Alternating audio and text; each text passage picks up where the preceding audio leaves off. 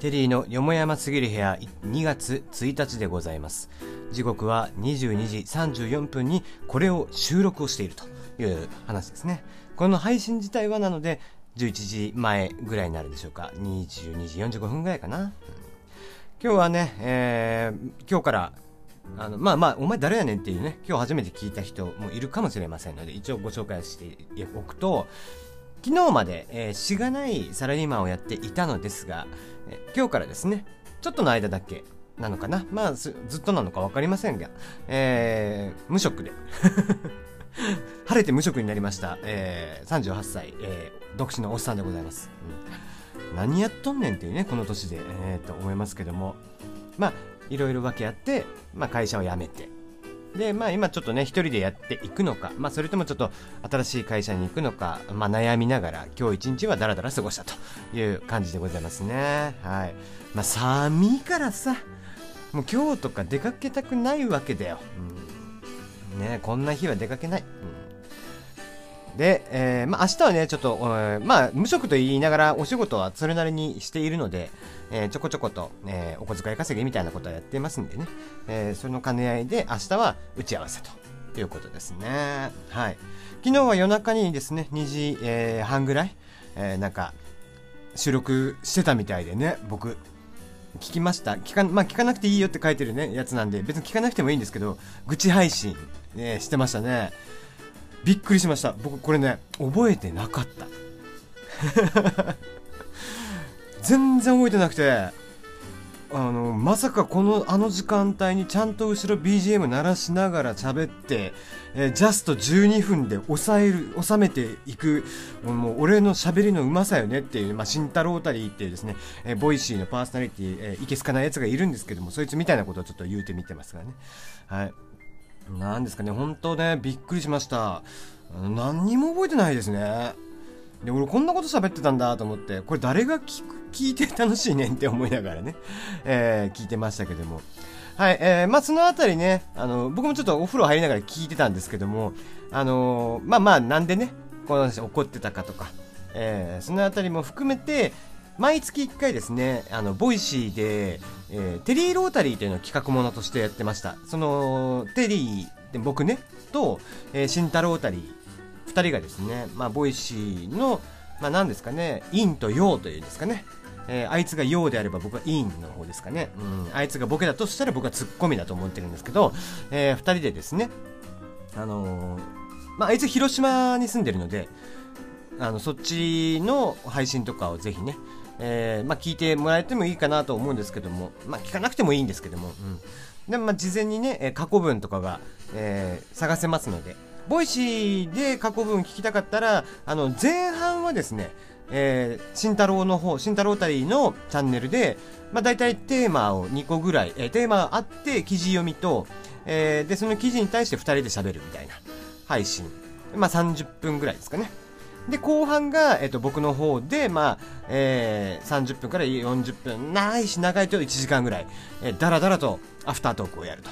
という感じのことをやっていますので、えー、ぜひね、あの、ボイシーで検索を、えー、ボイシー検索がございますので、新太郎タリーっていうのと、テリーっていうので検索していただくと出てくると思います。で、過去配信が聞けるようになってますのでね、うん、アプリを落としていただいてタブで、えー、過去配信っていうのを見ていただくと、過去の収録分が聞けるようになってますので、テリーロータリーって必ず入れてますんでね、テリーロータリーを聞いていただければいいんじゃないでしょうかね。はい。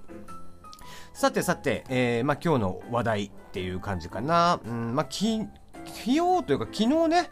あの、ジャニーズがなんか、あれなんでしょ？あの、一部ネット解禁したんでしょ？写真とか。うん、ごめんね、後ろさ、あの、後ろというかちょこちょこ聞こえてるのはこれ猫の声なんですけど、僕んち猫飼ってるんで、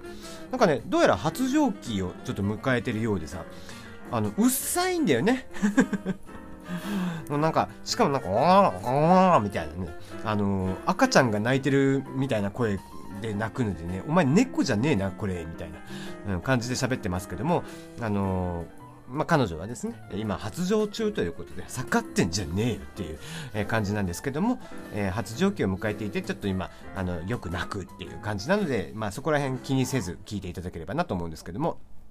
ね、ジャニーズ。あの、今までね、散々こうずっと肖像権がそのネットで使えないっていうこと、まあ要は画像がね、転用されちゃったりとかするのでっていうのがあったので、まあそのあたりが結局、まあ一部、一部ですね。本当に一部解禁になりましたと。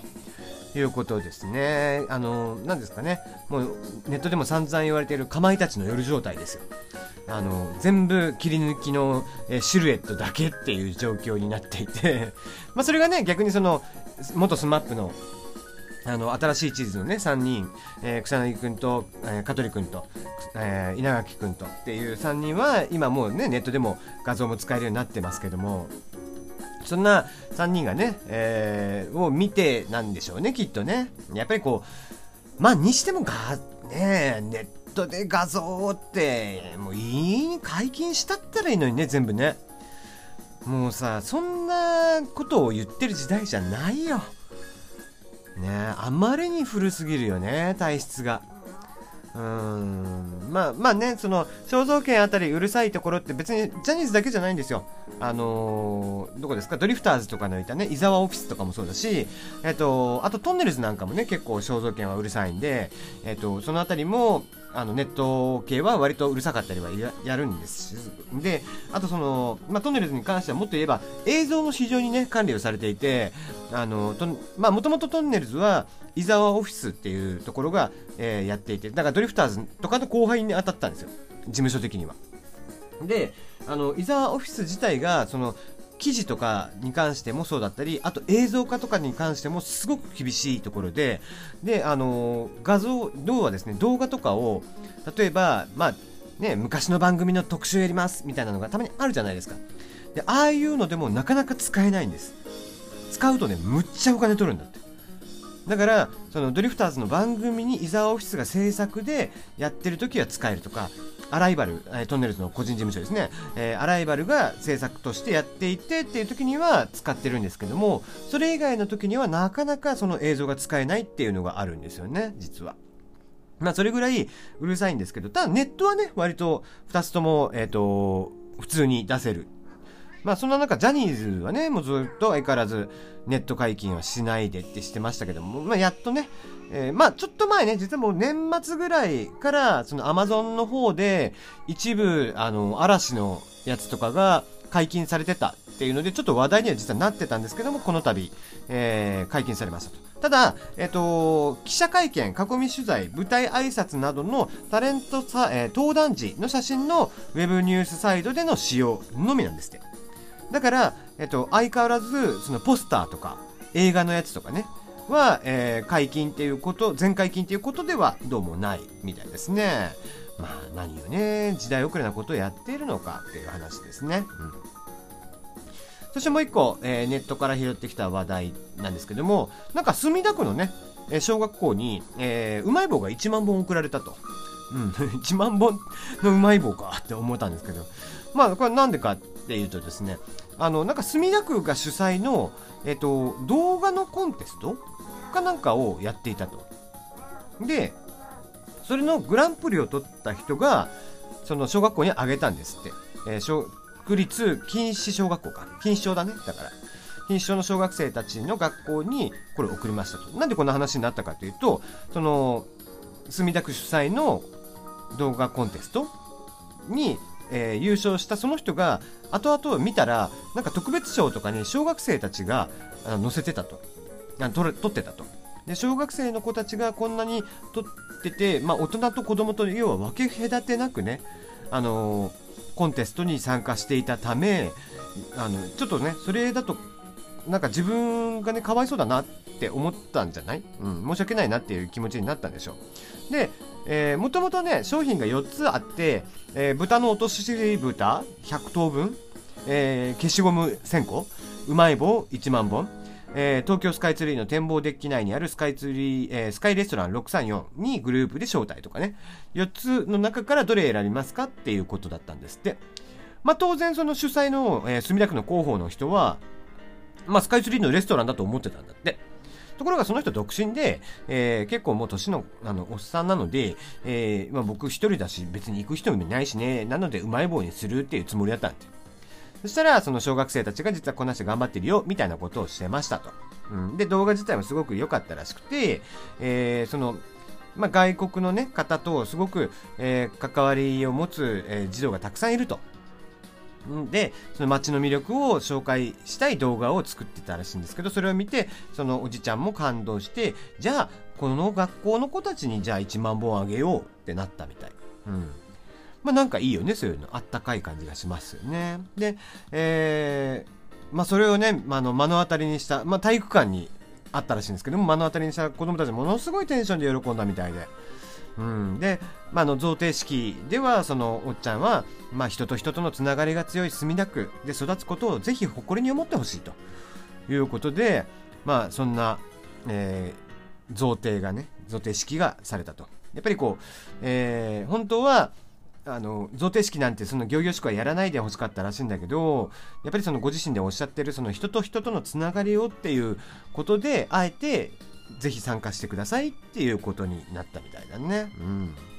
まあ、なんだろうね、子供の時にそういうね、その、大人のさ、優しさであったりだとか、子供たちに対する思いであったりだとかっていうこと、